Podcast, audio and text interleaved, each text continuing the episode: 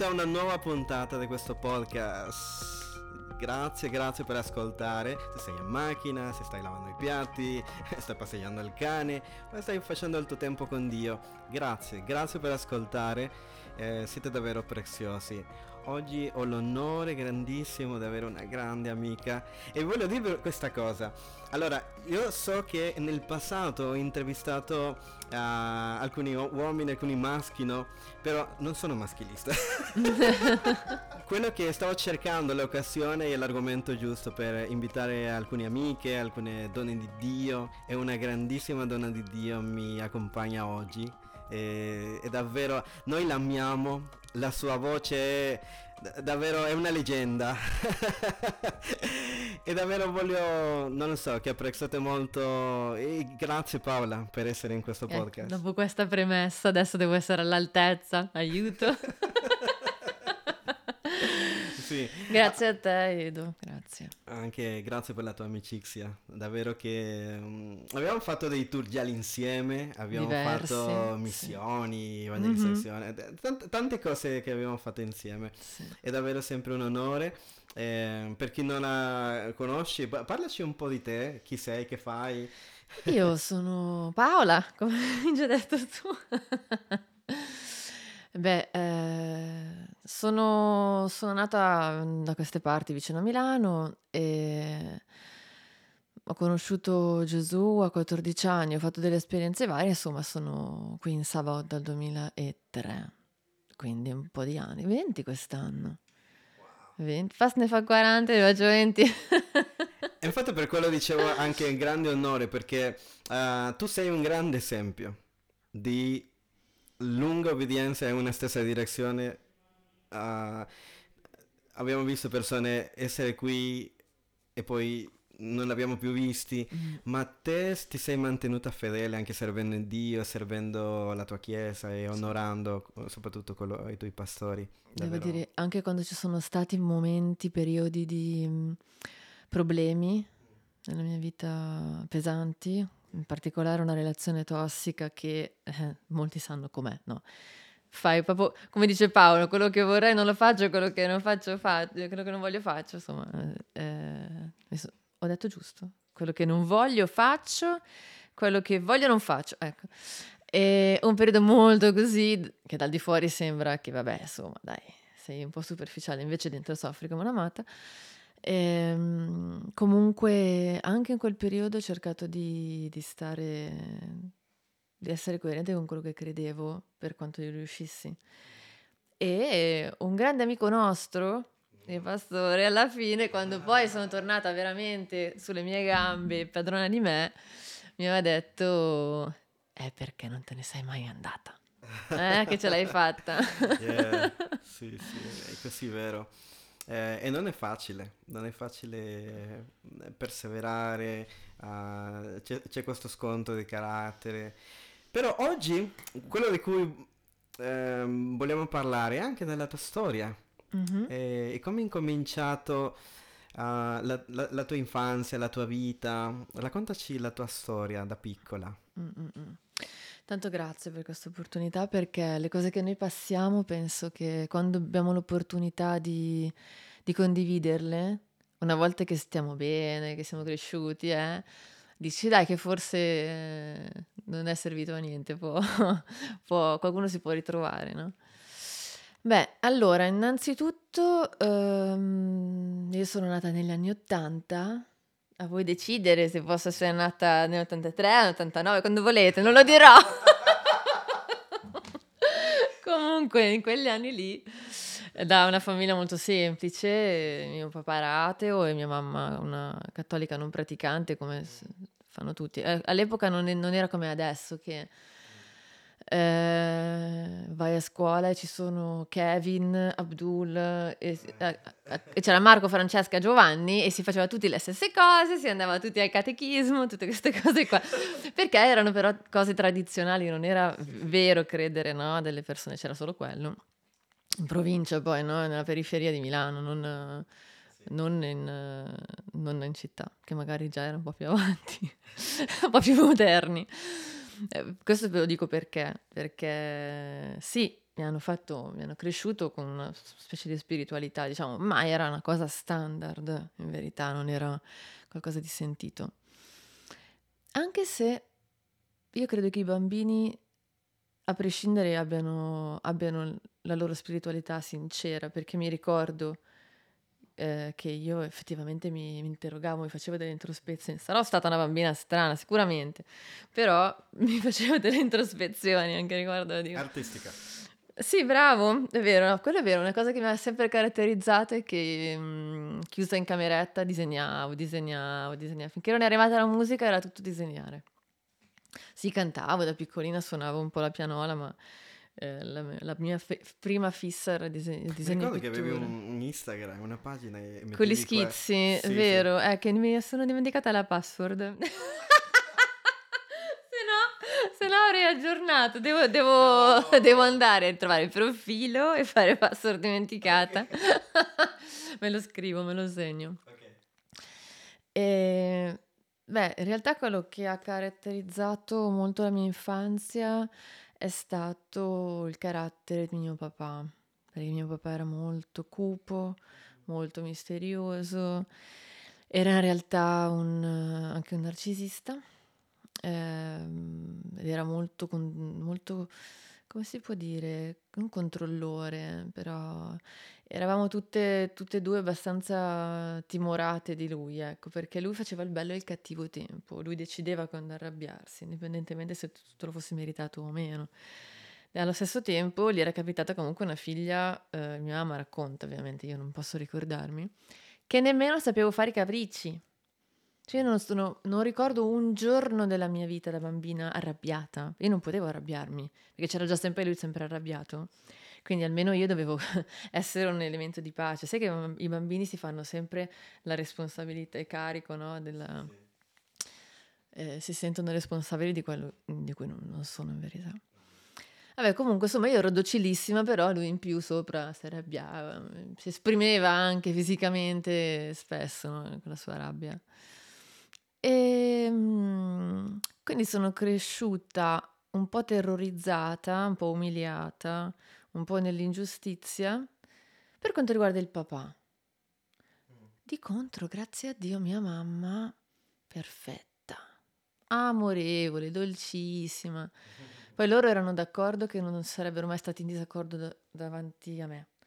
Wow. E quindi doveva vincere mio papà. Quindi in quello purtroppo mia mamma ci poteva fare poco.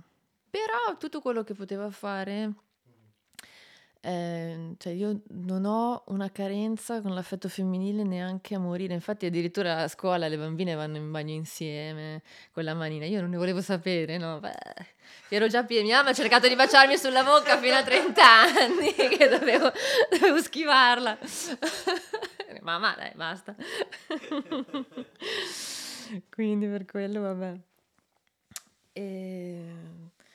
Certo che se invece chi ti deve proteggere è la persona da cui ti devi proteggere. Io non potevo fargli vedere che io amavo qualcosa o che mi, mi, avevo una nuova passione, un sogno, perché alla prima occasione sarebbe stato usato contro di me. Cioè sarebbe stata la prima cosa da, da, da togliere o da denigrare per farmi del male. C'è di buono che appunto Mhmm, io comunque ho sempre cercato oltre quello che vedevo.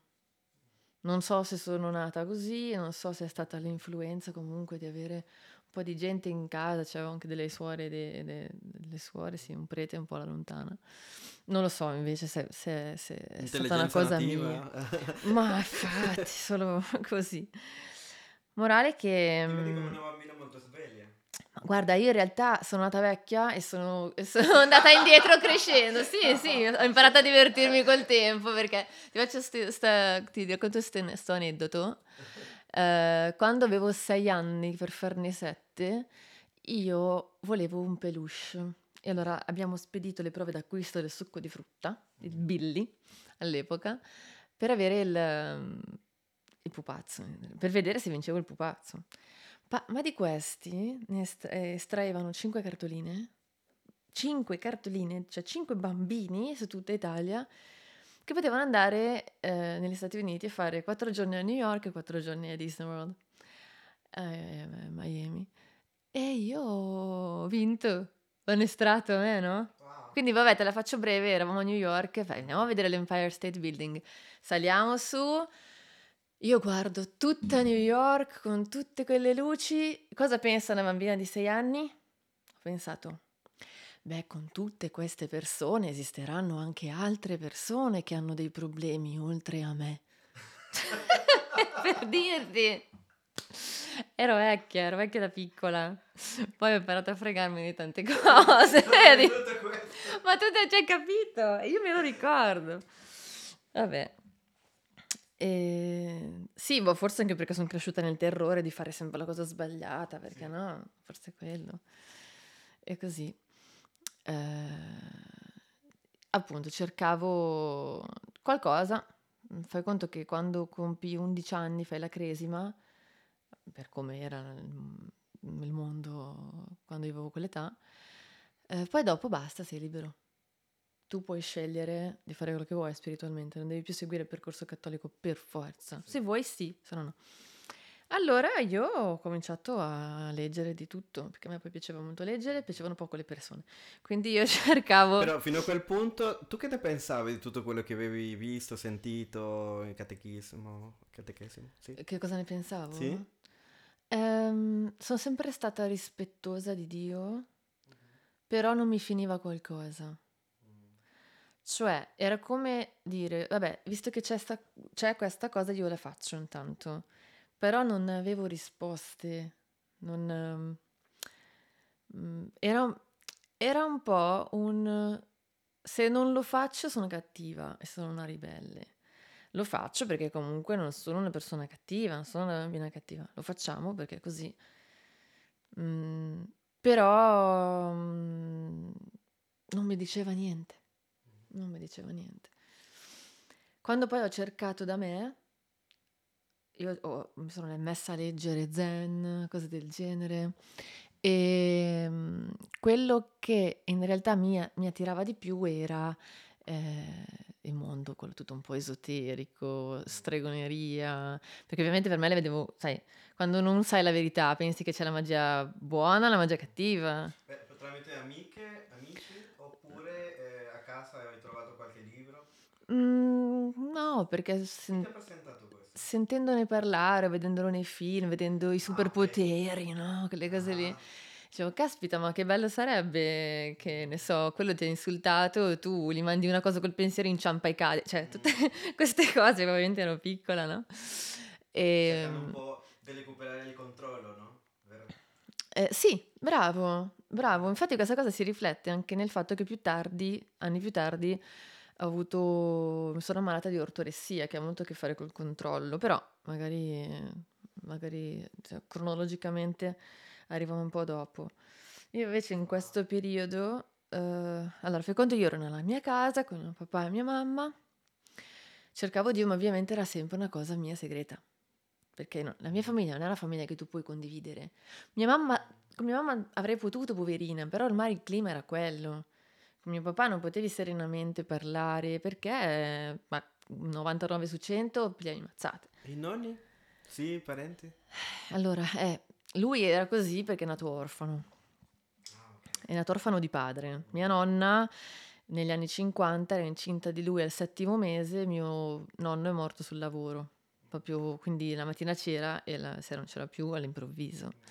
Quindi mio papà sicuramente già nella pancia di mia nonna ha assorbito tutto quel dolore, perché poi negli anni 53 l'Italia si stava riprendendo dalla guerra e mia nonna ha fatto qualsiasi cosa, aveva anche un altro bambino di 4 anni, mm. mio zio. Mio zio, né mio zio né mio, mio papà erano eh, dei bambini felici, ovviamente. Mio papà ha trovato una, una, certa strada, mentre mio zio, anche lui a modo suo, insomma, ha avuto i suoi problemi caratteriali di vita, anche lui, ecco. Comunque sono riusciti a farsi una famiglia tutte e due. E, ehm, mia mamma invece, ecco, la sua famiglia è molto bella, lei eh, ha due sorelle e un fratello e i genitori, che adesso i miei nonni sono morti tutti e due, erano molto di cuore, molto... Però, siccome erano persone semplici e mia mamma già viveva la pesantezza in casa, non andava certo a, ad appesantirli con quello che succedeva in casa nostra. Quindi insomma io vivevo con questa pesantezza e questa, questa ricerca di spiritualità la, la facevo da sola. Eh, non funzionava niente. E allora io a un certo punto ho detto, e meno male, avevo 14 anni e già avevo iniziato a cantare, per come avevo messo il cervello, ma sicuro che avrei fatto qualche patto che non dovevo fare pur di riuscire a cantare a livello professionale. Molto, molto, molto facile. Eh, poi sono un'introversa che però fa anche amicizia facilmente, quindi avrei fatto le amicizie giuste quando, quando avrei voluto. Ma Dio lo sapeva, vedi? e io a 14 anni ho detto, ma... Oh, era quel momento che tu ancora pensi un attimino prima di, prima di addormentarti, no? E ho detto, Dio, tu sai chi sei. Quindi se ci sei, manifestati tu, dimmi tu chi sei, trovi un modo per dirmi chi sei. Che io ti seguirò. Per me deve essere anche cattivo, eh. Se io ragionavo in maniera molto logica, anche se ero piccolino, dicevo, ok, si muore, sì. Eh, dove si va? Boh. C'è un Dio? Se c'è un Dio meglio andarci d'accordo perché, tanto alla fine è inutile fare tante storie qua, se poi la, vai a finire là, meglio, meglio, meglio mettersi d'accordo prima, no? E...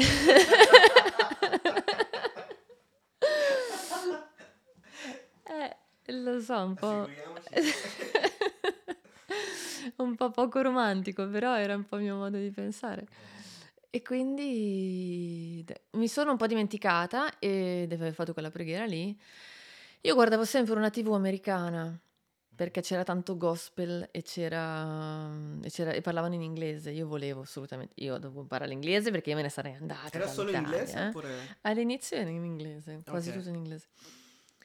Poi c'erano questi canti gospel e io volevo cantare così perché dovevo puntare al massimo no? per, per migliorare perché non facevo lezioni di canto.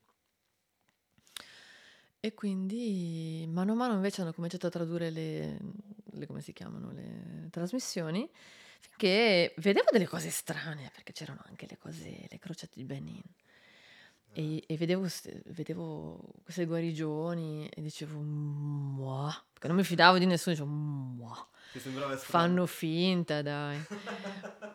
e invece quando ho visto una bambina, tra l'altro, che era tutta, che tremava in un modo che non poteva essere una bambina che lo faceva, ho detto, ma forse, forse magari è vero.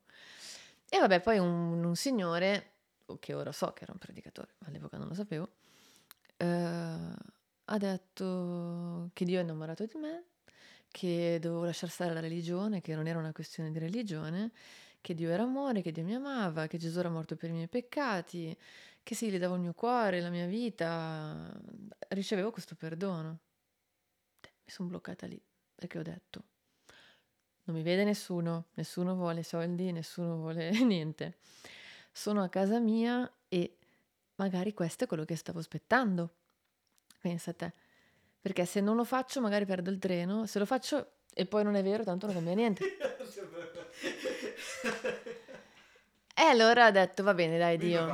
Eh, ha detto, Dio, potevi essere tutto. Questo qua dice che sei amore. Magari, cioè, fila il discorso, quindi... Eh, va bene, dai. Voglio, voglio decidere di credere che sei così, che sei amore, che hai già pagato per i miei peccati, quindi siamo a posto eh, ti do la mia vita, ti do il controllo della mia vita, gli avevo detto, che per me era molto importante il controllo della mia vita. Anche se cosa vuoi controllare a 14 anni, però io ero convinta di controllarla la mia vita. E morale che da lì ho istantaneamente sentito pace. Anche se non sapevi che cosa il fosse. peso di quelle parole, no? Il esatto. peso di, di quello che stavi pregando. Esatto, perché io comunque anche se ero piccola ho sempre avuto una percezione molto chiara del um, un peso di condanna. La, la, la, concezione di avere delle colpe, di avere dei peccati, io l'ho sempre sentito. E la soluzione era questa, il rapporto con Dio, perché lui aveva già pagato, devo solo accettare Bah, ho detto ok. E ehm, effettivamente, siccome ero a posto, non dovevo più difendermi da sola, ho anche avuto voglia di amare tutti. E mi è venuta voglia di leggere la parola, in casa non c'era nessuna Bibbia seria, erano tutte finte, illustrate in mezzo. Infatti non capivo perché in questa televisione a volte citavano la Bibbia, andavo a cercare e non era la stessa cosa, non c'era scritto tutto, no? Aiuto, impazzivo. Invece ho trovato il Vangelo, quello piccolino, quello di quando andavo a catechismo, che era, era abbastanza fedele, però era solo il Vangelo. E comunque ho cominciato a leggere, poi mi sono fatta mandare la, la Bibbia dalla, dalla TV e io ho cominciato proprio, io ero lì, ero nata di nuovo, ho cominciato a convertirmi, esperienze grandissime in casa, ho scoperto, poi, poi ho spezzato perché in casa avevo fatto qualche sedutina spiritichina, no? Ovviamente. Sì, sì. Anche giù, cioè ogni tanto c'era qualcosa che mi dava un po' fastidio, allora cominciavo. Poi il bello è che Dio mi... Non, non sentivi paura? Ecco, vedi, una cosa grossa che Dio mi ha insegnato da... Io penso che a ognuno Dio insegna delle cose all'inizio del mm. proprio cammino, che ti rimangono come delle colonne dei pilastri, no? Infatti se tu non stai bene te ne accorgi perché tremano vacilli su delle cose troppo che hai imparato troppo bene, dici ok allora non, c'è qualcosa che non va, no? Devo tornare da Dio, e lì te ne accorgi, no? Eh, la paura è stata una di quelle, delle prime cose che Dio mi ha insegnato. O hai fede o hai paura. E, e, quando andavo a scuola era così, era tipo, ok, io studierò. Come faccio a sapere che saprò tutto in modo perfetto? Impossibile. Magari mi dimenticherò qualcosa. Allora io studio, io prego, poi non devo avere paura perché se, ok, non è così, ti dico come stavo ragionando ma, ma, all'epoca. Ma questo tu te lo ragionavi, tu lo pensavi? Sì, perché io avevo un dialogo interiore con Dio continuo, no? Ovviamente. Poi sai, i tempi di sì, refrigerio, sì, sì. Dio mi curava molto da vicino perché non avevo una chiesa, non avevo nessuno. Non è che non lo faccia con tutti, lo fa sempre. Però in particolare mi ricordo le prime cose che ho imparato. E ehm, appunto riguardo alla paura, le, le, imparavo con le cose della vita come il fatto di, di andare a scuola a fare l'interrogazione o la, o la verifica. E io vedevo che se avevo paura, eh, stavo avendo fede, se avevo paura era una breccia e dalla breccia arrivava l'imprevisto, il problema, l'ansia, la dimenticanza, tutte queste cose. Allora io andavo tranquilla dicendo io ho fatto quello che potevo fare, non è che non ho fatto, ho fatto e andavo serena, ok, mi chiamano proprio a me. Bene, ok, e, e prendevo i miei otto, i miei nove serenamente, no? Quindi eh, anche per quanto riguarda le cose spirituali, no, in realtà non, non mi facevano paura. Wow, wow. E quindi tu hai questa esperienza eh, con l'aiuto di, di, questo predicatore che tu stavi guardando nella mm. tv, incominci a, a, a, a, avere un rapporto con Dio, anche, magari neanche lo chiamavi sì. così, no? Però eh, a un certo punto hai capito che dovevi trovare altre persone che esatto. capivano questa cosa. Sì, ma in verità io, da povera adolescente dell'Interland milanese, non credevo che esistessero delle chiese così in Italia, perché ah. c'era solo il campanile di fianco, ah. capito? C'era quello. E, ehm, quindi cosa è successo? Dio usa tutto per il nostro bene, no? È successo che mm, a un certo punto mi sono uh, ammalata di ortoressia. In realtà era... era um, eh, non lo sa magari... Sì, è un disturbo alimentare che non c'entra con anoressia, bulimia, è basato proprio sul controllo del cibo. Tu sei ossessionato, controlli al grammo okay. e calcoli tutto quello che mangi, ma, ma veramente ti occupa più di tre ore al giorno questo, questo calcolo, questi conti. Ehm, in realtà non è che mi sono ammalata, perché è sbagliato che io dica mi sono ammalata, è tutto un processo di roba che mi usciva. Io quando mi sono convertita ero fortemente sovrappeso, ho perso subito 10 kg perché quei 10 kg erano ehm, da mangiare molto disordinato, che anche quello era soltanto un sintomo di tutti i miei malesseri con mio papà. E, ehm, e avevo la ferita della eh, dell'umiliazione che si vedeva molto. Infatti molti che hanno la ferita dell'umiliazione esteticamente tu li vedi rotondotti. Non so come mai hanno però non sul libro c'è Dice che l'immagine è molto morbidona, molto... Mm. Eh, ah, ok. Io quella è come se l'avessi guarita subito. Infatti ho perso 10 kg. Ma a un certo punto mi è uscita questa mania di controllo, mm. che poi anche, pe- anche lì per uscirne, dopo quando ho aperto gli occhi su cosa mi stava succedendo, ho detto, caspita, ma questa è idolatria, perché io confidavo in tutti i miei eh, conti, in tutta la mia organizzazione alimentare, mica... Per avere una vita abbondante. E, ehm, però anche quello Dio l'ha utilizzato ben- in modo meraviglioso per farmi scoprire il suo perdono di più, dicendo fa niente, hai sbagliato, hai capito, sei perdonata. Mentre io ovviamente con un padre così pensavo, eh, Dio mi ha perdonato, ho sbagliato, finito, me lo sono giocata al perdono. E invece Dio lì mi ha insegnato che lui perdona e perdona e riperdona, no? Tornando, che poi tra l'altro io soffrivo in quella situazione, non è che mi sono divertita, però guarda la mia testa com'era.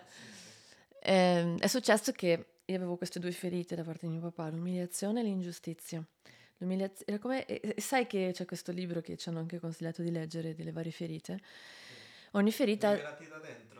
Quello mi sembra che uh, sia specifico sull'abbandono. C'è la ferita dell'abbandono. O ci, o ci sono anche tutte le altre cinque? Uh, quella del rifiuto, tradimento. Ok, allora sì, allora le, le, le, le conta tutte, sì. Tra l'altro ce l'ho. Mm-hmm. Solo che mi confondo con l'altro che invece era i confini, quello sui confini. Ah, fin qui non oltre. Ok. Ok. E praticamente ehm, ci sono appunto dei sintomi fisici che ti fanno, che ti parlano della, della ferita che hai, perché tu metti una maschera. E la, la, ferita di umiliazione ti causa di essere masochista. Quella ave- buona l'avevo risolta. Risolta. Dio me l'aveva guarita con questi primi passi già con lui, sì. il primo anno così è uscita l'altra ferita, che è quella della, dell'ingiustizia. Infatti io in cosa mi ero trasformata con questa ortodessia? Nel rigido. Mentre prima ero bella morbidona, ero bella 72 kg di, di adolescentotta, ero diventata 45 di muscoli. Ero dritta, io camminavo per la città che io sfrecciavo, ma la facevo tutta in 20 minuti ogni giorno. Guarda che era una, una falcata, cioè aveva, la riconoscevano tutti, è arrivata. e poi io mettevo la musica così nessuno mi interrompeva perché dovevo andare dritta per la mia strada. E, ehm, poi appunto, come ti ho detto, le... ah ecco, perché te lo stavo raccontando? Perché mi hai detto quando ho cercato altre persone. Mm. In mezzo a questo momento, quando mi sono resa conto che non ero più semplicemente in controllo del mio fisico, ma ero schiava di qualcosa, io eh, mi sono resa conto che non, non provavo più emozioni. Va bene, avevo inventato, inventato, vabbè, diciamo inventato, mi ero trovato un meccanismo perfetto per avere tutto sotto controllo, la mia alimentazione, avere un fisico wow, l'allenamento. Non avevo vita sociale mm. e non la volevo avere mm. perché mi avrebbero interrotto tutti i piani. E però di, di contro io non sentivo più niente, non provavo più emozioni e se provavo a rivolgermi a Dio, sentivo anche lì del silenzio. E Dio stava aspettando che io, che io tipo, vabbè, quando hai finito eh, ne parliamo, no? e quindi io ho proprio gridato a Dio aiuto, perché non so come uscire da qua. Anche perché siamo creati per avere questi, eh, questi rapporti, mm. queste amare. Esatto, amati, togli l'amore. Essere... Sì, e non può isolati, diventa tutto meccanico, no? Può anche uh, essere perfetto. È una vita però... meccanica. Sì, perfetta, ma meccanica. Senza vita. Eh, se anche dessi il mio corpo, eccetera, eccetera, ma non avessi amore. e infatti è stato bello perché Dio ha utilizzato questo per, per farmi scoprire il, il perdono, la grazia, perché mio padre non era così. Sai che tutti un po' quando iniziamo a conoscere Dio ci basiamo un po' sul rapporto che abbiamo con nostro padre. Mio papà non era misericordioso, anzi, se lui aveva deciso che ti puniva, anche se aveva torto lui, lui andava fino in fondo alla punizione che ti voleva dare perché sennò perdeva di credibilità. Cioè Dio si pente del male che vuole fare Israele, mio papà no. Cioè, era proprio fantastico. Ma io devo ancora conoscere questo aspetto di Dio. Quindi cosa è successo? Che ho chiesto aiuto appunto a Dio, è arrivato il tempo delle vacanze, dovevo andare con i miei genitori due settimane in Marocco e attenzione perché io mangiavo alle 5, alle 8 e mezza, alle 10 e mezza, a mezzogiorno e mezza, alle 2 e mezza, alle 4 e mezza alle 7 e mezza. Ovviamente il ristorante dell'albergo non faceva questi orari. Wow. Quindi io avevo una tragedia da gestire, come farò? cioè, forzatamente devo mangiare con altri orari. E niente, allora io mi sono presentata il primo giorno, appena apriva il ristorante, la, ero Perché quel l'unica. plan o no, quello che sia, così funzionava, caspita. Il mio sì, era così e quindi io Caspita. alle 5 ovviamente il mio, il mio aprivano il ristorante per me, no? Quindi avevo risolto cambiando la merenda con la colazione, La- cioè la prima merenda delle otto e mezza, me la- mm, io mi ero portata dei biscotti Plasmon, me la facevo io prima di andare al ristorante. Vabbè, alle 7 ero lì. Qualcuno mi apra perché io dovevo assolutamente mangiare e, e mi hanno aperto, vabbè, a parte che c'erano dei camerieri, c'era un ragazzo che era un animatore, poi ho capito dopo, ho scoperto dopo, che era travestito da topo, mi sembrava in realtà era un gatto, ma, ma era... Da me sembrava un topo, da quanto era brutto il costume. Il costume era brutto. Esatto. Lui stava facendo colazione così, aveva un bicchiere con dentro dei cereali nel cappuccino, con un cucchiaino mentre era in piedi e parlava. Nella mia testa era tutto sbagliato. Eh, eh, eh, eh, devi mangiare seduto, non nel bicchiere, non- tutte le cose. no? Ma io avevo bisogno di un'informazione do- e dovevo chiedere, io dovevo chiedere a lui. Quindi ho detto, scusa, dov'è il latte? Guarda che stupidata, però Dio usa tutto. Dov'è il latte? E lui, parlando con me, io non, so- non mi ero resa conto che era l'uni- l'unico essere umano oltre i miei genitori con cui parlavo da un mese, due, Wow. praticamente, quando era finita la scuola. Wow. E quindi mi, mi ha fatto qualcosa nel cervello, tipo, esistono le persone. E in quella vacanzina, tanto Dio ha cominciato a spostare qualcosa dentro di me, tipo, i rapporti con le persone sono più importanti del cibo.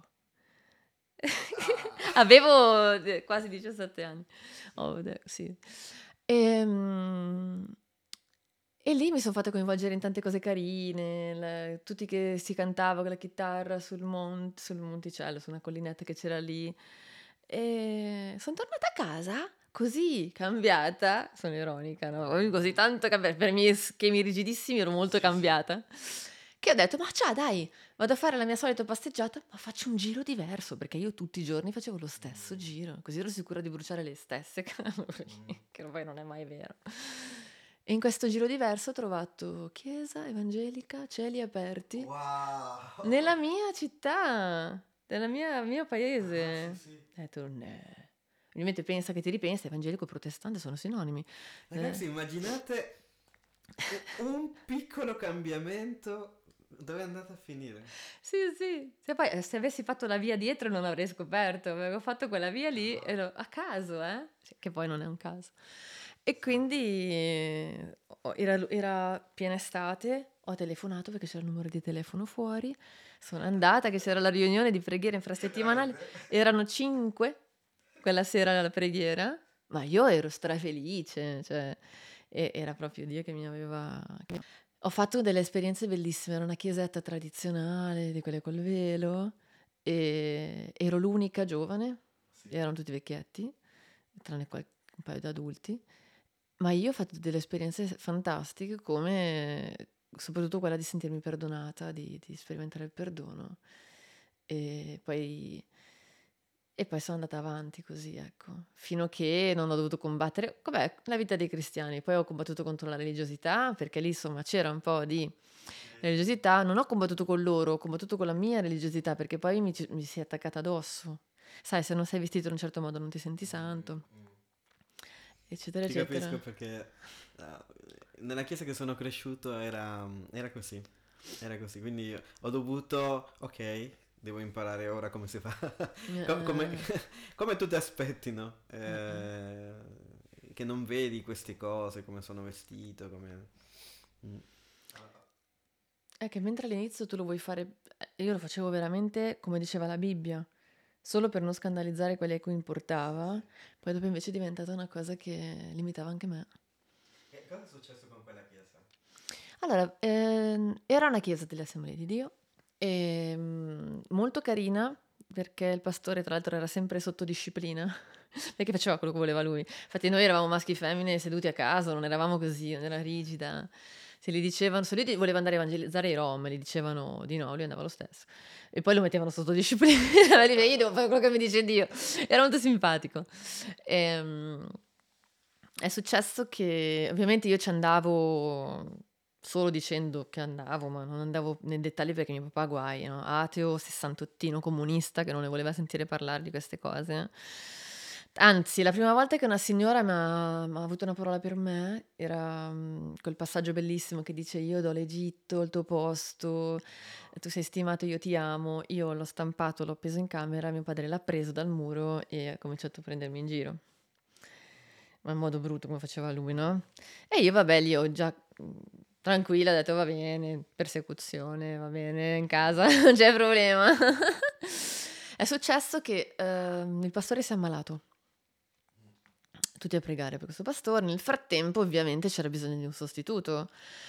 Quindi lo sostituivano a turno quelle, quegli uomini che avevano fatto la scuola biblica e potevano essere pastori. Potevano volendo essere pastori. Ehm, qualcosa non ha funzionato. Infatti man mano, eravamo una trentina noi, ma man mano la gente andava via, andava via, andava via. E io, che non è veramente mio merito, penso che Dio mi abbia montato in questo modo, la fedeltà, nel senso di eh, la costanza, è una roba che mi ha eh, sempre caratterizzato, io rimanevo lì finché siamo rimasti in dieci e io dicevo a tutti, non andate via, è il diavolo che vuole che andate via, non andate via. E io ero rimasta un terzo del gruppo di lode perché eravamo in tre a cantare. Avevo le, la cassa della chiesa, le chiavi della chiesa. Ero il gruppo dei giovani ovviamente perché non ce n'erano, no? E... Um... Ti sei girato così alla fine. Esatto, no, alla fine è successo che il pastore purtroppo è morto e questo ha portato alla luce il fatto che Ehm, c'era bisogno di un rinnovamento lì. Cioè loro andavano avanti sulla base di cose imparate nel passato, sì. ma non c'era, non c'era mh, mhmm, quella gioia della speranza nonostante tutto. Pochissimi ce l'avevano, forse la moglie del pastore. Cabe dire in quella chiesa, no? Sì. Perché um, ho an- a- amici che um, ascoltano questo podcast, che fanno parte di altre assemblee di Dio, il mm, loro pastore è bravissimo, oppure alcuni sono amici nostri. Ehm, però in quella chiesa in particolare è andata così alla fine. Sì, io devo anche dire che io ho fatto delle esperienze bellissime in quella, in quella chiesa, guai. Mi ricordo un fratello che io all'inizio chiedevo tutto, no? Ma io come, questa cosa come la devo fare? Ma questa come si fa? E questo fratello mi guarda e mi fa, sai che devi chiedere? Io, a chi? A chi? A chi? E lui indica il cielo e io da quel momento ho imparato a parlare solo con Dio. A, cioè, ma chiedere le domande come le chiede una persona sì. con Dio, no? È stato, cioè, questo come tantissimi altri episodi. Grande insegnamento. Eh. È come il timore di Dio, no? Anche se eh, in, certo, in certo modo, no? Ma a te rimane. Cioè, a te sì, rimane, ma anche la parola, come si studia bene la parola nell'Assemblea di Dio. Uh, ma è fantastico.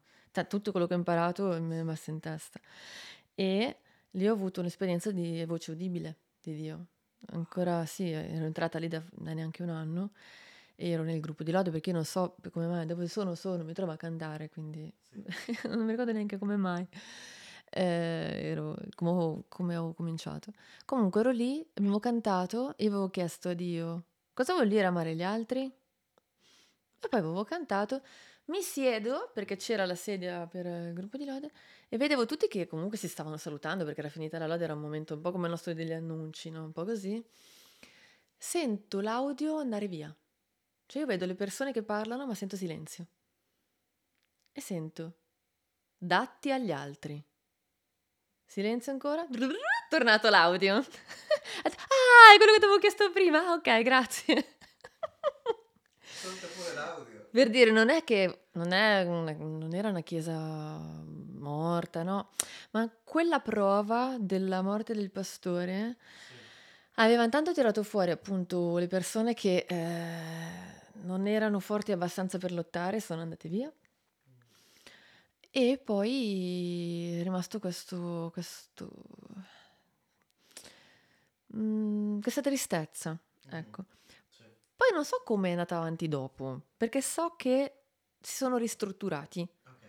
Ma io non c'ero già più, perché okay. nel frattempo, uh, anche se io... Però per te è stato un momento difficile. Sì, è stato difficile perché io ero, ho avuto un po' una crisi mia. Eh, nel senso che io, mm, sai com'è, com'è la maturità anche naturale? Qua- quando sei adolescente pensi di sapere tutto e invece non sai niente. Ti fa male perché scopri che non sai niente. cioè, sbagli, ti arrabbi, sbagli, ti arrabbi. Poi man mano che cresci impari a essere meno arrogante. Aspetta che imparo, aspetta che capisco. Sì, perché uno arriva a una chiesa con aspettative. Eh, no, e le aspettative non è sbagliato, no? Però siamo esseri umani. No, io in realtà non sono rimasta delusa dalla Chiesa, perché questo fatto che avevo conosciuto Dio prima e poi ho cercato la Chiesa, mi ha sempre mantenuta in un certo pensiero. Cioè io vado in Chiesa perché c'è scritto che siamo un corpo e che ognuno porta il suo pezzo. Sì. Non, io sbaglierò e eh, magari sbaglio, però non sono mai riuscita a capire chi va via dalla Chiesa perché bisticcia o perché non va d'accordo con qualcuno. Perché che c'eri andato per loro? Io no.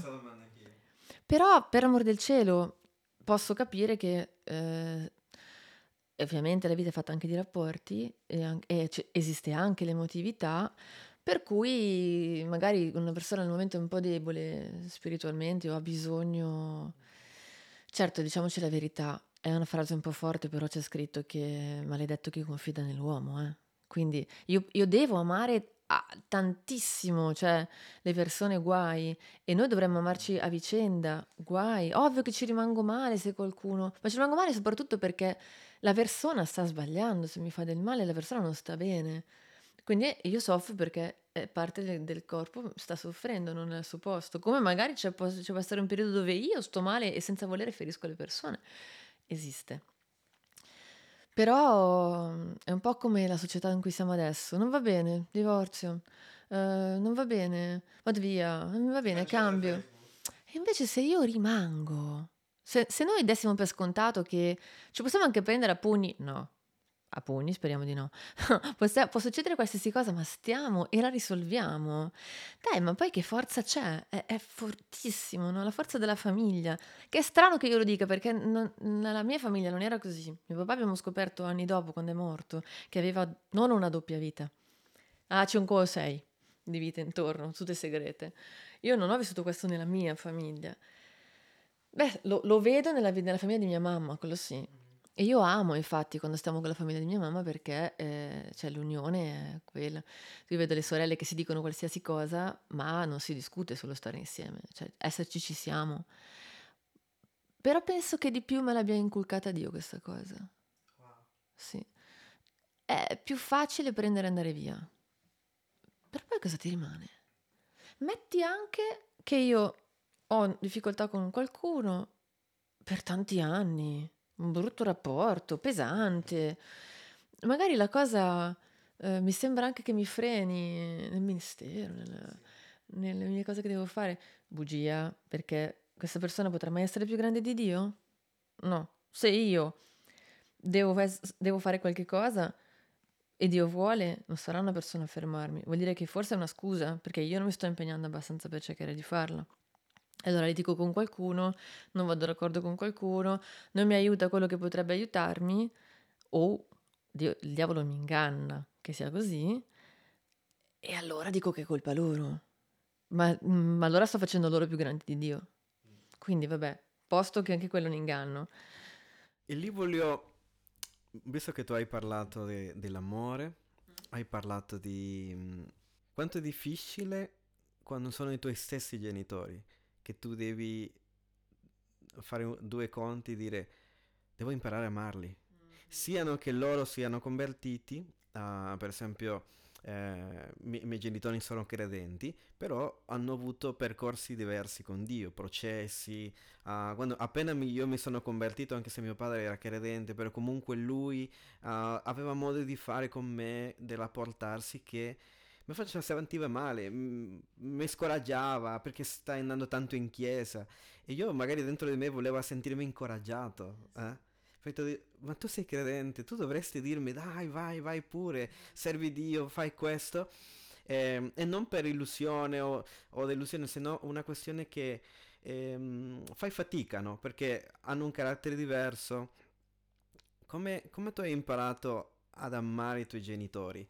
Um, a, a, parliamo molto di come uh, io in altri episodi abbiamo parlato, ok, di, incora- uh, di, incoraggiarvi a voi genitori, Però o- oggi voglio incoraggiare a coloro che, che sono figli, coloro che dicono ok, mio padre ancora non è credente o è credente ma ancora sta, devo avere molta pazienza in come parlo, in come gestire o le dinamiche con mia madre. Come, come, e poi tu hai parlato anche, eh, sei stata intervistata da Angela in Donne Senza Trucco e hai parlato delle 3C, quindi un pochino di questo ne, ne vorresti parlare? Allora, eh, parto dalla parte più facile, che per esempio mia mamma ha sempre avuto un carattere facile, dolcissima e tutto, e anche una persona che è semplice e ascolta. Quindi, anche se lei non è mai voluta venire in chiesa fissa, è venuta qualche volta a vedere, eccetera, sì. però non ne fa un problema. E pian pianino, anche lei poi Dio sa, le, le, le ha trovato delle amiche che le mandano delle cose, quindi eh. lei è timorata di Dio, eccetera. Per cui lei, per esempio, vedi, non viene in chiesa, però non è contro, anzi, penso che stia facendo anche delle piccole esperienze sue, no? E quindi con lei come faccio? Dipende anche dal rapporto che uno ha con, il genitore. Con mia mamma c'è un rapporto di schiettezza. Per cui, per esempio, è successo ma anni fa, ora non lo farebbe più. Stava male con le coliche renali, poverina, eh? e lei pregava un po' Dio, un po' suo papà che è morto. Dico, no mamma, no. Poi, cioè, Dio, solo Dio, ok? Poi è stata carina perché delle volte mi diceva... Ma ti chiedeva per- perché, ovviamente? Eh, sì, no, più che per questo che perché si sa, e a volte diceva, ma perché la Madonna no? Ma perché la Madonna no? allora io dicevo, mamma, non è che è brutta e cattiva, è che la Bibbia è la Bibbia, le menzioni e la tradizione sono un'altra cosa, no? Paganesimo. Poi se io vado troppo nello specifico, a lei non piace tanto perché è molto più, più, più diretta, no? Invece magari mi piacciono i pipponi, le cose, no? i tomi eh, le piace capire, cioè, dimmela, dimmela semplice, dimmela diretta. E invece per quanto riguarda mio papà, Dio mi aveva dato una strategia perché io, un'altra delle prime cose che mi aveva insegnato Dio era l'amore, appunto, no? Io, un'altra cosa che avevo scritto sul muro era eh, ti amerò con tutto il cuore, con tutta l'anima, con tutta la mia forza, quindi l'amore era sicuramente sempre la via. Quando avevo dubbio, l'amore. E per quanto riguarda mio papà, Dio mi ha portato a mm, pensare a lui quando era bambino. Quindi me l'ho fatto visualizzare proprio, me l'ho fatto vedere a 5 anni, bambino, prima di avere coscienza e in questa casa dove lui aveva suo fratello di 4 anni più grande e la mamma era sempre in giro a cercare di fare due soldi per mantenere due bambini. Per cui faceva sì la bidella, ma pare facesse anche delle altre cose. Negli anni 50 poi tira su due bambini. E quindi lui fondamentalmente è cresciuto da solo. Però ciò che ha incontrato la sua linea morale sono stati i pensieri che giravano in quegli anni lì, poi quando è diventato adolescente, che erano il comunismo, Ehm, tutte le teorie di sinistra dell'epoca, quindi su fratellanza, non essere razzista, tutte queste cose qua. Però lui ne ha fatto la sua religione. Siccome è ovvio, lo sappiamo che non è equilibrata come cosa, eh, lui pur di sostenere il suo, darsi forza, comunque ha sviluppato anche questo modo di fare così intollerante, rigido, era proprio, lui era per la dittatura del proletariato, mio papà, non è che era un po' di sinistra, lui era per la dittatura del proletariato. E vabbè, niente, vedendolo così mh, mm, è bastato per non, non avere più rancore, perché va bene perdonare quello che aveva già fatto, ma quello che continuava a fare... Ecco. Eh, perché lui continuava ad essere comunque... Io una volta... Non, sai che non potevo evangelizzarlo, perché guai, eh? Guai. Solo una volta mi ha permesso di parlare perché io ho osato dire tu non mi fai parlare perché hai paura. E lui mi fa io non ho paura di niente, parla. allora in due minuti detto quello che non mi ricordo neanche cosa ho detto, quello che sono riuscita a dire, ta ta ta mi guarda e fa è finito? E io sì. Ok, ciao, ciao. Quella è stata l'unica volta che gli ho parlato direttamente. Hai, fa- hai trovato un buchino però. Comunque avevo, e- ero comunque giovane, poi lui è morto quando avevo 21 anni e io all'epoca servivo la chiesa 13, zo- 13 giorni su 14. Nel senso che una settimana era 7 su 7 e la settimana dopo era 6 su 7, perché avevo un impegno che era bise- ogni due settimane e il resto tutti, tutti i giorni. E sono rientrata una sera che eravamo andati con la mamma di Elisa, con la Valeria, a evangelizzare in una, ca- come si chiamano, quelle comunità di recupero per tossicodipendenti. E sono tornata, mi ha aperto lo zio, che casa nostra era chiusa, non venivano gli ospiti, cioè poi luna di notte. E, e infatti, ciao, ciao zio, zio. E lui mi fa, adesso la mamma ti dice una cosa, e mi fa, guarda, papà è morto, ma tranquilla perché morto in un motel e non era come mamma. Quindi è stato, è da lì che mi hanno scoperto appunto che lui, mh, ovviamente, come fai a essere un uomo integro e lontano da Dio allo stesso tempo, veramente integro? Qualcuno al mondo ci sarà, ma per me tra poco conosce Dio, cioè è impossibile andare avanti tutta la vita integro. E quindi... mh, quindi il, il mio continuare a vederlo bambino mi permetteva di ricordarmi, lui è ferito, ha delle ferite ormai infette, profonde, che se non se le lascia curare da me, e ovviamente essendo lontano da me, sono lì, eh, così rimane e continuerà a puzzare la ferita infetta, continuerà... Se non permetterà che Dio Certo. Per questo che finché lui non è... eh, non- finché lui non, non avesse trovato Dio, ecco, sarebbe stato così. Per cui era normale, cioè lui pungeva. Se io mi avvicinavo, lui pungeva.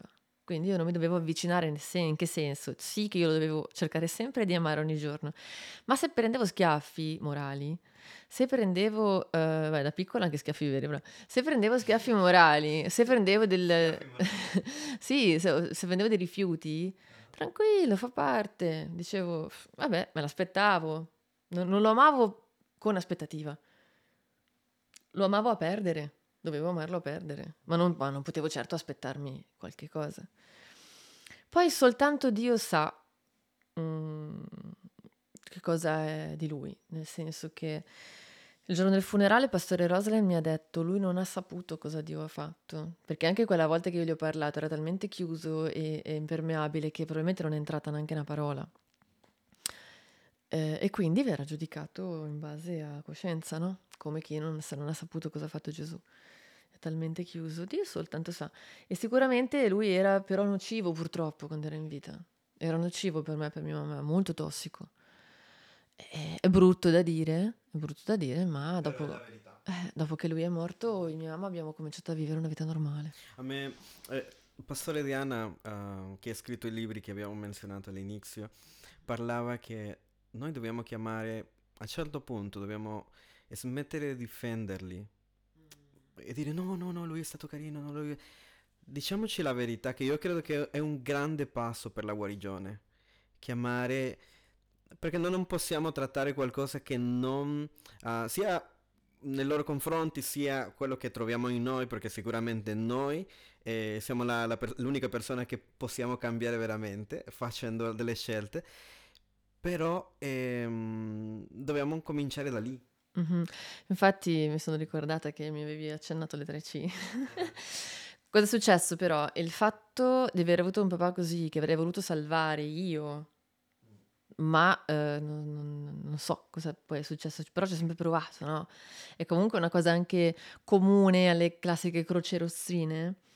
Infatti poi con, avevo questa gro- grossa confusione riguardo agli, uo- agli uomini. Io confondevo il male col bene, il bene col male, era difficile per me perché mio padre che mi doveva proteggere invece non l'aveva fatto.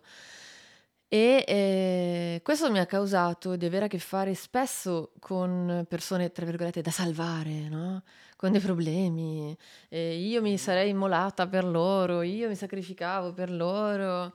Poi non è successo solo con ragazzi, però, perché ho abitu- abituata così a volte anche con persone eh, difficili nella mia vita, mi è successo che magari ehm, tu hai citato il pastore Diana che diceva a volte dobbiamo eh, lasciar lì.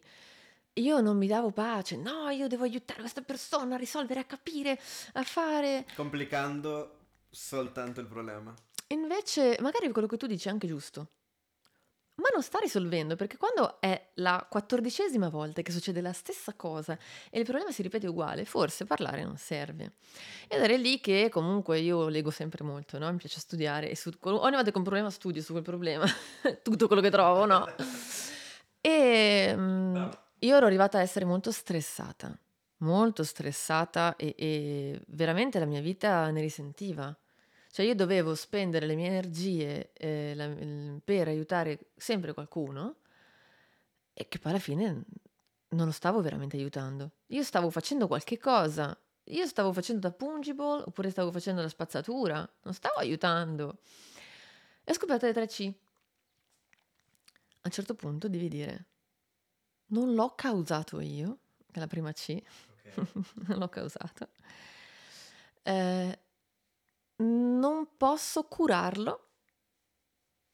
Non ho gli strumenti per curarlo, cioè ci sono dei professionisti o Dio. Quindi posso avvicinare la persona a Dio. O Dio tramite il professionista. O Dio tramite il professionista, certamente, eh, ma non io. eh, yeah. Se non pregando magari, o, o, appunto dicendo prega, oppure dicendo vai, ecco. E, e l'altro è non posso controllarlo. Quindi non l'ho, contro- non l'ho, non l'ho causato, non lo, non lo posso controllare, non lo posso curare, ti libera anche da qual è l'inganno, qual è il problema. Che tu ti senti quasi in colpa se non fai qualcosa, ma sei ingannato perché in realtà non lo puoi neanche fare. A volte non riusciamo. A volte devi lasciare la persona. Guarda, il padre del figlio al prodigo non è mai andato a cercarlo quando era tra le prostitute o a far festa, o neanche tra i maiali, neanche quando era tra i maiali. L'ha aspettato a casa. E, vo- e quello che io non capivo era che a volte la persona fa prima se si trova solo con Dio. Fa anche prima venirne fuori. Eh. Sì. Secondo te, adesso stiamo chiudendo, possiamo essere... Mm, non lo so, sto cercando il linguaggio per, perché non suoni un, un, po' pesante, però possiamo essere un ostacolo perché queste persone conoscano Dio, in certo senso. Sì. Il fatto è che il bello di Dio è che dobbiamo sempre dipendere da Lui perché magari c'è il giorno che puoi essere il suo strumento e magari c'è il giorno che sei suo strumento andandotene in vacanza, sì. Facci, lasciando Poi, fare a lui. Di, la scelta che farà la persona, al di là. Però tante volte noi volevo mettere le mani, volevo, volevo, mm. eh, io facevo questo episodio de, dell'artista, no? Lasciamo lavorare l'artista. Mm, mm, mm. eh, quello che dipinge, quello che sta facendo l'opera d'arte. Eh, sì. no, no, no, volevo prendere l'olio. No, no, sì. no, calma, calma. Eh. Lascia che l'artista faccia il suo lavoro. Il bello di Dio è impressionante perché lui vuole che noi abbiamo coesione gli uni con gli altri, ma il meglio di questa coesione avviene quando, quanto più noi lavoriamo sul nostro rapporto con Dio. Se io lavoro ad essere esattamente quello che Dio vuole da me, quel giorno, ogni giorno, al 100%, cerco il centro della sua volontà, non sbaglierò nemmeno con la persona difficile che ho vicino, col parente col, o col genitore o con qualcuno che è lontano da Dio no? Un conto è se io, io non intendo dire, ah, io faccio la mia vita, eh, punto alla mia carriera, il meglio per me, scelgo me. No, scelgo me? No, no, scelgo Dio. Allora, se io scelgo Dio e, e, e investo nel mio rapporto con Dio, automaticamente sarò guidato, sentirò la sua guida, magari vorrei dire una cosa, ma c'è qualcosa che non mi fa parlare, ok, va bene, non, non devo parlare, oggi non parlo. Esatto. Per chiudere, eh, questo quasi non l'ho, non l'ho fatto in passato, però sento, sento molto forte finire in questo modo. Poi la tua storia ha altre sfumature, altre tante sì. cose bellissime e mi piacerebbe averti nel, nel futuro di nuovo. Quando vuoi. Potresti un piccolo messaggio a chi ti sta ascoltando che magari dice Guarda, sto facendo grande fatica, il mio cuore è rotto e non so come gestire più questa situazione. Mi aggrappo al controllo. Cosa diresti a queste persone? E se potresti fare una piccola preghiera per chi ascolta, che dice io mh, mm, sento che non so cos'altro fare. Cioè, mm-hmm. So che oh, io vorrei vedere quello che sia, no? il, mio, il, mio, padre, mia madre o la mia nonna. Eh, certo. Um, cambiare. Certo. Vederla in Dio, eh, mm. o almeno che mi trattasse diversamente. Però io so che devo amare e so che uh, Gesù mi chiama a, a dare la mia vita per loro, però faccio fatica. Certo. Per la mia esperienza, il mio consiglio, il piccolo messaggio che potrei dare è questo. Sembra l'inverso, ma invece quel che io consiglio di mettersi davanti a Dio in piena sincerità e prima di tutto chiedere che cosa io ho sbagliato, cosa io sbaglio e di cambiare la mia mentalità. Ringraziare perché possiamo essere parte del processo eh, di salvezza, di cambiamento di questa persona con la preghiera, con la battaglia spirituale, perché noi possiamo anche chiedere a Dio di farci vedere, farci sapere eh, se c'è qualcosa da, da, da, da legare, perché magari è un problema spirituale. E se lo è, altro consiglio di trovare anche un buddy di preghiera, non essere da soli, una, una persona fidata, magari il mentore o qualcuno di cui ci fidiamo, per pregare insieme per questa situazione. E così metterla davvero nelle mani di Dio, restando disponibili, ma curando più che, la, che il rapporto con la persona, il rapporto nostro con Dio. Cioè, se io mi concentro troppo sul problema, rischio veramente di affrontarlo con la carne. Rischio di guardare sono stato trattato male un'altra volta.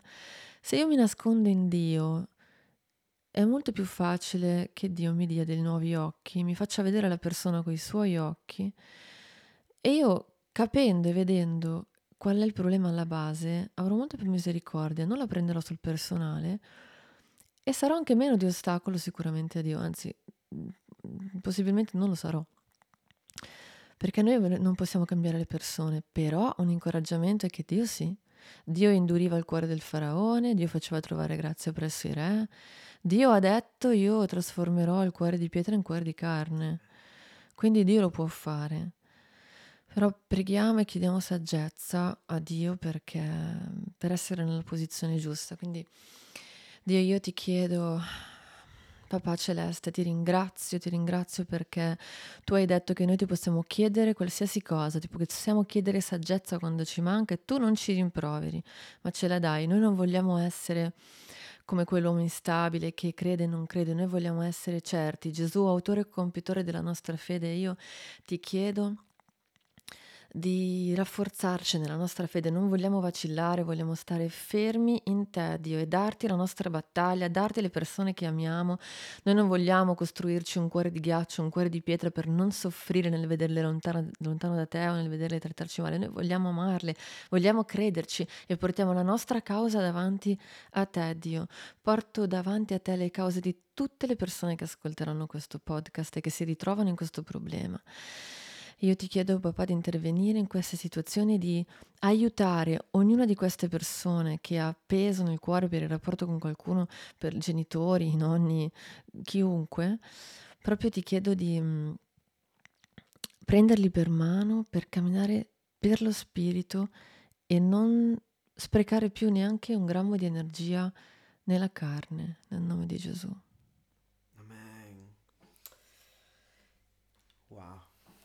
Wow ragazzi, non c'è altro che potrei aggiungere, eh, solo che curate il vostro cuore, curate il vostro cuore, non, non permettere all'amarezza affinché possiamo essere canali pronti, puliti per servire Dio, per uh, servire i nostri cari. Paola, Sarei anche 5 ore con te. Beh, cioè, noi bene, stiamo bene insieme. Mi dispiace, sì. Però promessa, ci sarai di nuovo. Lo facciamo di nuovo, sì, sì lo facciamo di nuovo. grazie a tutti voi per ascoltare, grazie se siete arrivati grazie. fino a qua. Non lo so, seguite Paola, come sei in Instagram? Eh, come sei in Instagram? Paola Fuma. Eh, perché il mio cognome è Fumagalli. Magari sì. No, è la fuma? Pa- è Paola Fuma. Ok. Seguite Paola, è davvero impressionante. E seguite anche i canali Sounds. Adesso voi non lo sapete, però qua siamo nella stanza Sounds Esatto, registrando. Sound Music È un Italia. grande onore anche essere qua. È davvero sì, è speciale. Grazie, grazie per la tua Grazie amicizia. a te. Grazie per questo tempo, davvero. Grazie. A un prossimo episodio. Viscere Podcast. Una fede non convenzionale.